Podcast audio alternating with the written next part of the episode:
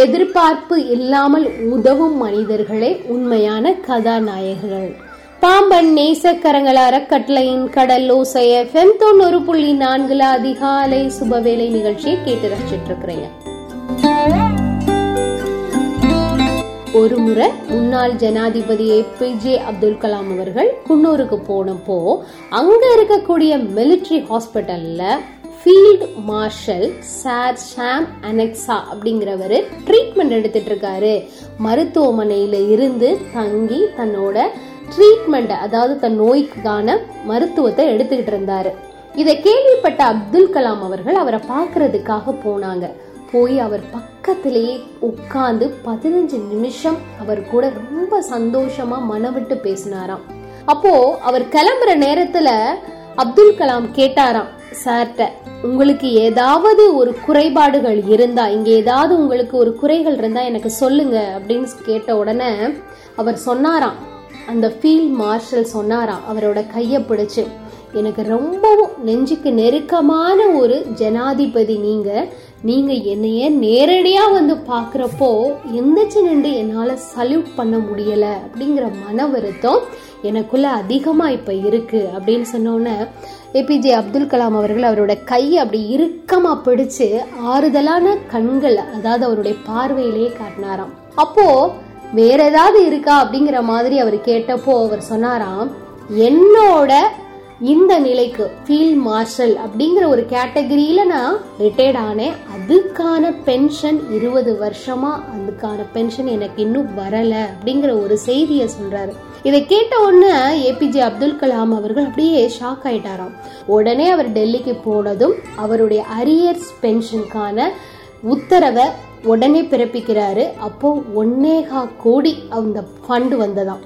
அதை அப்படியே செக்காக மாற்றி டிஃபென்ஸ் செக்ரட்டரிட்ட இதை உடனே மிலிட்ரி ஹாஸ்பிட்டலில் ட்ரீட்மெண்ட் எடுத்துட்டு இருக்க அந்த ஃபீல்ட் மாஸ்டர் கையில் கொண்டு போய் ஒப்படைங்கன்னு ஆர்டரும் கொடுக்குறாரு. அது உடனே அவர் கைக்கு போகுது. போன உடனே அந்த செக்கை வாங்கின அவர் ஒரு நிமிஷம் கண்ணை மூடி யாருக்கு நன்றி சொன்னாரோ தெரியல. கண்டிப்பாக கடவுளுக்கும் ஏபிஜே அப்துல் கலாம் அவர்களுக்கும் நன்றி சொல்லியிருப்பாரு. அதை வாங்கி ஒரு நிமிஷம் கையில் வச்சுட்டு ஆர்மி டிஃபென்ஸ் அதாவது அவங்களுக்கு இருக்கக்கூடிய ஃபண்ட் இருக்கு இல்லையா? ஃபண்ட் ரைஸ் பண்ணுவாங்க இல்லையா? மற்றவங்களுக்கு உதவுறதுக்காக. அந்த ஃபண்டுக்காக அவர் கொடுத்துட்டாராம். அதாவது வாழ்க்கையில் வந்து எந்த ஒரு எதிர்பார்ப்பும் இல்லாமல் தன்னுடைய சூழ்நிலைகளை தாண்டி உதவி பண்ணுறாங்க இல்லையா? அவங்க தான் உண்மையான கதாநாயகர்கள். இந்த நாளுக்கான திருக்குறள். பரிந்தோம்பி காக்க ஒழுக்கம் தெரிந்தோம்பி தேரினும் அக்தே துணை.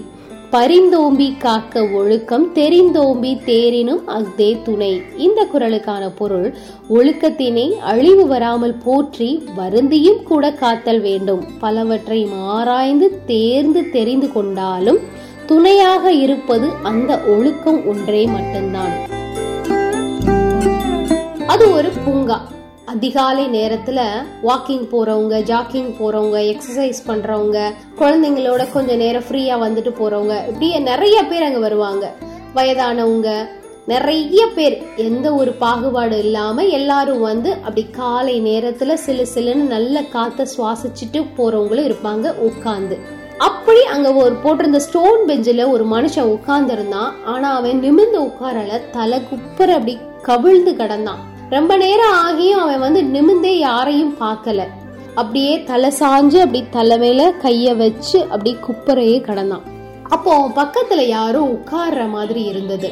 ஆனா அவன் எந்திரிக்கவே இல்லை. அப்போ அவன் தோல் மேல கைய வச்ச மாதிரி இருந்தது. அப்படியே அவன் நிமிந்து பாக்குறான் ஒரு வயசான ஒரு பெரியவர் பக்கத்துல உட்கார்ந்து இருக்கிறாரு இவனுக்கு ஒண்ணுமே புரியல. அமைதியா இருந்து அவரை பார்த்துட்டே இருக்கான். அவரும் இவரையே பார்த்துட்டே இருக்காரு.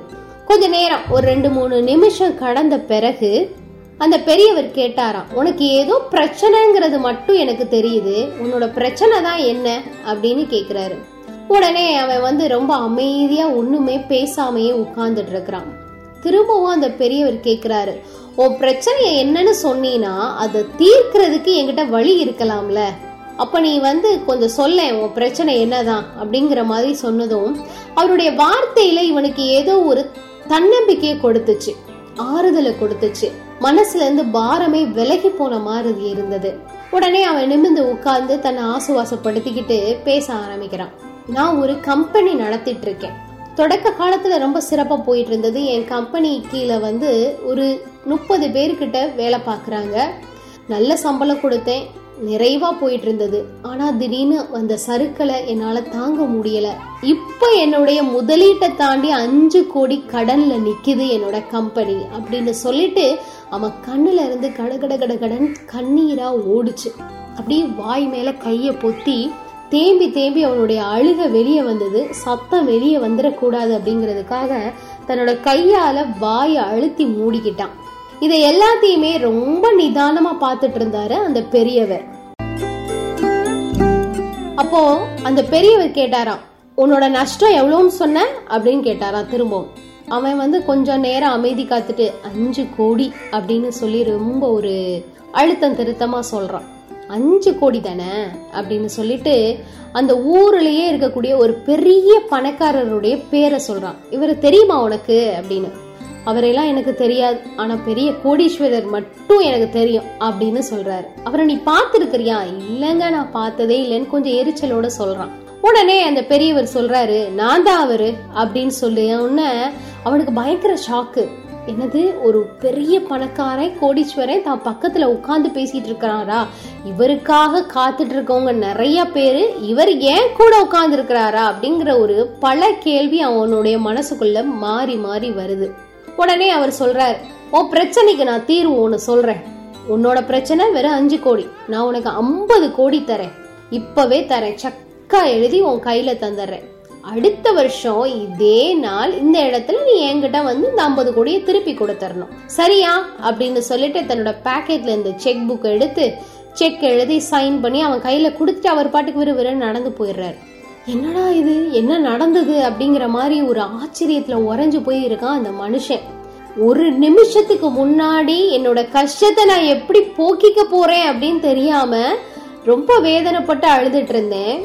ஆனா அடுத்த நிமிஷம் என்னோட அஞ்சு கோடி கடன் ஐம்பது கோடி செக்கா ஒரு வரவா வந்துருச்சே. என்ன ஒரு மாயாஜாலம் அப்படின்னு சொல்லிட்டு அந்த பெரியவர் போன திசையவே இவன் கண் கொட்டாம பார்த்துட்டே இருக்கான். உடனே கையில் பணம் வந்தோடனே தன்னம்பிக்கை இவனுக்குள்ள தானாக வந்துருச்சு. உடனே இவன் விறு விறுன்னு வீட்டுக்கு போகிறான் குளிக்கிறான் ரொம்ப ஃப்ரெஷ்ஷாக ஆஃபீஸ்க்குள்ளே போகிறான் நல்ல ஒரு கான்பிடென்ட்டோட போனதை பார்த்து அங்கே இருந்த எல்லா ஒர்க்கர்ஸும் வேலை பார்க்குறவங்க எல்லாரும் ஆச்சரியப்பட்டு போனாங்க. என்ன நடக்குது? நம்ம முதலாளியே ஒரு மாற்றத்தோட வந்திருக்கிறாரு அப்படிங்கிற மாதிரி எல்லாரும் ஆச்சரியமா பார்த்துட்டு இருக்காங்க. உடனே மீட்டிங் இருக்கு. எல்லாரும் மீட்டிங் ஹாலுக்கு வாங்க அப்படிங்கிற ஒரு அனௌன்ஸ்மெண்ட் கொடுக்கப்படுது. உடனே எல்லாரும் மாத்தி மாத்தி குசு குசுன்னு பேசிக்கிறாங்க. ஏதோ நடந்துட்டு போச்சு போல. கம்பெனியை ஏதோ லாபகரமா யார்ட்டே வித்துட்டாரு போல அப்படின்னு பலவிதமான அங்க ஒரு பேச்சு ஓடிக்கிட்டே இருக்கு. எல்லாரும் வந்து அந்த மீட்டிங் ஹால்ல அசம்பிள் ஆன பிறகு ஒண்ணு வந்து சேர்ந்த பிறகு ஒரு பத்து நிமிஷம் கழிச்சு கம்பீரமா நடந்து வந்தான் அந்த மனுஷன் பார்க்கல அழுது தேம்பி அடுத்து நான் என்ன செய்ய போறேன் அப்படின்னு தெரியாத பல கேள்விகளோட இருந்தவன் அப்படியே தன்னம்பிக்கையோட மிடுக்கான ஒரு தோற்றத்தோட எல்லாரும் முன்னாடி ஒரு சிறு புன்னகையோட வந்து நின்னாரு அந்த மனுஷன். அப்போ எல்லாருக்கிட்டையும் அவர் பேச ஆரம்பிக்கிறார். நம்மளுடைய கம்பெனி வந்து நஷ்டத்துல வந்து இருக்கு அப்படிங்கிறது உங்க எல்லாருக்குமே தெரியும். அஞ்சு கோடி ரூபாய் நஷ்டத்துல நம்மளுடைய கம்பெனி இன்னைக்கு நிலைமையில இருக்கு. ஏன் கையில இப்போ ஐம்பது கோடி ரூபாய் பணம் இருக்கு? ஆனா அந்த பணத்தை நான் இப்போ பயன்படுத்த போறது கிடையாது. இந்த அஞ்சு கோடி நஷ்டத்துக்கான காரணத்தை நம்ம எல்லாரும் டீம் ஒர்க்கா செஞ்சு எங்க தப்பு நடந்தது? எதனால அங்க வந்து நஷ்டத்துக்கு வழி வந்தது? அதை எல்லாத்தையும் கண்டுபிடிச்சு சரி பண்றோம். அதுக்கப்புறம் ஒரு இக்கட்டான சூழ்நிலை அன்னைக்கு தருவாயில வந்ததுன்னா இந்த பணத்தை எடுத்து நம்ம பயன்படுத்தலாம். எதுக்கும் பிரச்சனை இல்லை. என் கையில ஐம்பது கோடி ரூபாய் பணம் இருக்கு அப்படிங்கிற தகவலை சொல்லிடுறாரு.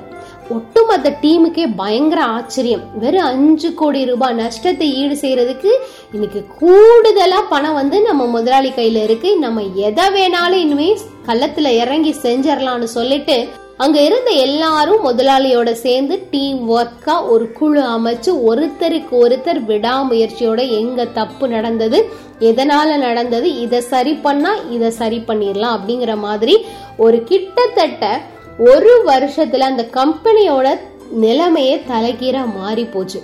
இப்போ முதலீட தாண்டி அறுபது கோடி ரூபாய் லாபத்துல வந்து அந்த கம்பெனி நிக்குது. ஆனா அந்த செக்கை பயன்படுத்தாமையே. ஐம்பது கோடிக்கான செக் அப்படியே தான் இருந்தது.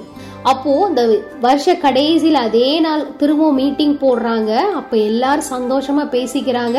நம்ம அந்த பணத்தை பயன்படுத்தாமையே இன்னைக்கு நம்மளுடைய கம்பெனியோட சொத்து மதிப்பு லாபகரத்துல வந்து நிற்குது அது அறுபது கோடி ரூபாய் அப்படின்னு சொல்றாங்க.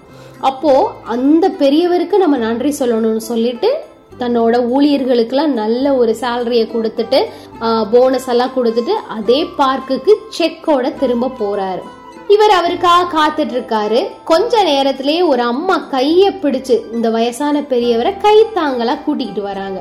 இவர் சந்தோஷமா அவரை பார்த்து எதிர்பார்த்து நின்றுட்டு இருக்காரு எந்திரிச்சு நின்னு. ஆனா இவரை கடந்து அந்த பெரியவர் அவர் பாட்டுக்கு அந்த அம்மாவோட கையை தட்டி விட்டுட்டு அவர் பாட்டுக்கு போயிட்டாரு. இவர் சார் சார் சார்ன்னு கூப்பிடுறாரு. ஆனா அவர் திரும்பி கூட பார்க்கல. உடனே இந்த அம்மா கிட்ட வந்து சார் எங்க போறாரு? கோபத்துல இருக்காரா? அப்படின்னு கேட்ட உடனே தம்பி உங்களுக்கு ஏதாவது பிரச்சனையா? அவரால் உங்களுக்கு ஏதாவது பிரச்சனை ஆயிருச்சா? அப்படின்னு கேக்குறாங்க. இல்லம்மா ஒரு வருஷத்துக்கு முன்னாடி நடந்த சம்பவத்தை எல்லாத்தையும் அந்த அம்மா கிட்ட சொல்றாரு. சொன்ன உடனே அந்த அம்மா சிரிச்சிட்டாங்களாம். சிரிச்சிட்டு சொன்னாங்களாம் அவர் எப்பவுமே இந்த வேலை தான்ப்பா பாக்குறாரு. எங்க போனாலும் ஒரு செக் புக் எடுத்துட்டு போறாரு. யாருக்காவது பணத்தை கொடுக்குறேன்னு சொல்லிட்டு செக்கை எழுதி கொடுத்துட்டு வந்துடுறாரு. அப்படின்னு சொல்லிட்டு உங்களுக்கும் கொடுத்துருக்காங்களா? சரி அதனால ஒன்றும் உங்களுக்கு பாதிப்பு இல்லையே. மன்னிச்சுக்கிறீங்கப்பா. அப்படின்னு சொல்லிட்டு அந்த வயதான பெண்மணி அவர் இருந்த பக்கம் போயிட்டாங்களாம். இவர் திரும்ப வந்து அப்படியே ஸ்டோன் பெஞ்சில் ஒரு நிமிஷம் உட்காந்து தன்னோட வாழ்க்கையே புரட்டி போட்ட மனுஷனோட வாழ்க்கை இப்படிப்பட்டதா அப்படிங்கறத பயங்கர ஒரு ஆச்சரியத்தோட யோசிச்சுட்டு இருந்தாராம். இருந்தாலும் அவர்கிட்ட நன்றி சொல்லணும் அப்படிங்கிற ஒரு உணர்வு அவருக்குள்ள இருந்துகிட்டே இருந்ததுனால அவர் போன திசையை நோக்கி வேமா போறாரு. அங்க போனா இன்னொருத்தருக்கு இவர் செக் எழுதி சைன் பண்ணி கொடுத்துட்டு இருக்காரு. உடனே இவருக்கு பயங்கர ஆச்சரியம். எந்த ஒரு பின்புலம் இல்லாம நம்மளை பார்த்தவன ஒரு செக் எழுதி கொடுத்து நம்ம வாழ்க்கையின் திசையவே மாத்தி விட்டவர். இன்னைக்கு அடுத்த மனுஷனுடைய வாழ்க்கை திசையை மாத்திட்டு இருக்காரு. நம்ம அவரை தொந்தரவு பண்ண வேணாம்னு சொல்லிட்டு தூரத்துல நின்று அவருக்கு நன்றி சொல்லிட்டு அந்த இடத்தை விட்டு கடந்து போனாராம். அதாவது எல்லா இக்கட்டான சூழ்நிலைகளுக்கும் வழி இருக்கு. முடிஞ்சு போச்சு அப்படின்னு நினைக்கிற விஷயத்துக்கு கூட ஒரு தொடக்கம் இருக்கும் அப்படிங்கிறது தான் இந்த கதை நமக்கு சொல்லக்கூடிய விஷயம். நம்ம எந்த நேரத்தை ரொம்ப உடஞ்சு போய் நம்மளால ஒண்ணுமே முடியலன்னு பெருமூச்சா விடுறோமோ அந்த நேரத்துல நம்ம ஆழமா மூச்சு எடுத்து விட்டுட்டு இதுவும் கடந்து போகும். இதுல ஏதோ ஒண்ணு நமக்கு சொல்லுது அப்படிங்கிறத புரிஞ்சுக்கிட்டு அடுத்த கட்ட நகர்வுக்கு நிதானத்தோடையும் பொறுமையோடையும் எங்க இதுக்கு முன்னாடி தப்பு பண்ணோங்கிறத சரி பண்ணிக்கிட்டு கடந்து போறப்போ நிச்சயம் பெரிய மாற்றத்தை நம்மளால பார்க்க முடியும் உணர முடியும் அனுபவிக்க முடியும். மீண்டும் நாளை சந்திப்போம். நன்றி வணக்கம். இது பாம்பன் நேசக்கரங்கள் அறக்கட்டளை. கடல் ஓசை எஃப்எம் தொண்ணூறு புள்ளி நான்கு. அதிகாலை சுபவேளை நிகழ்ச்சி நிறைவுக்கு வந்தாச்சு. நான் உங்கள் ஆர்ஜே மது. நன்றி வணக்கம்.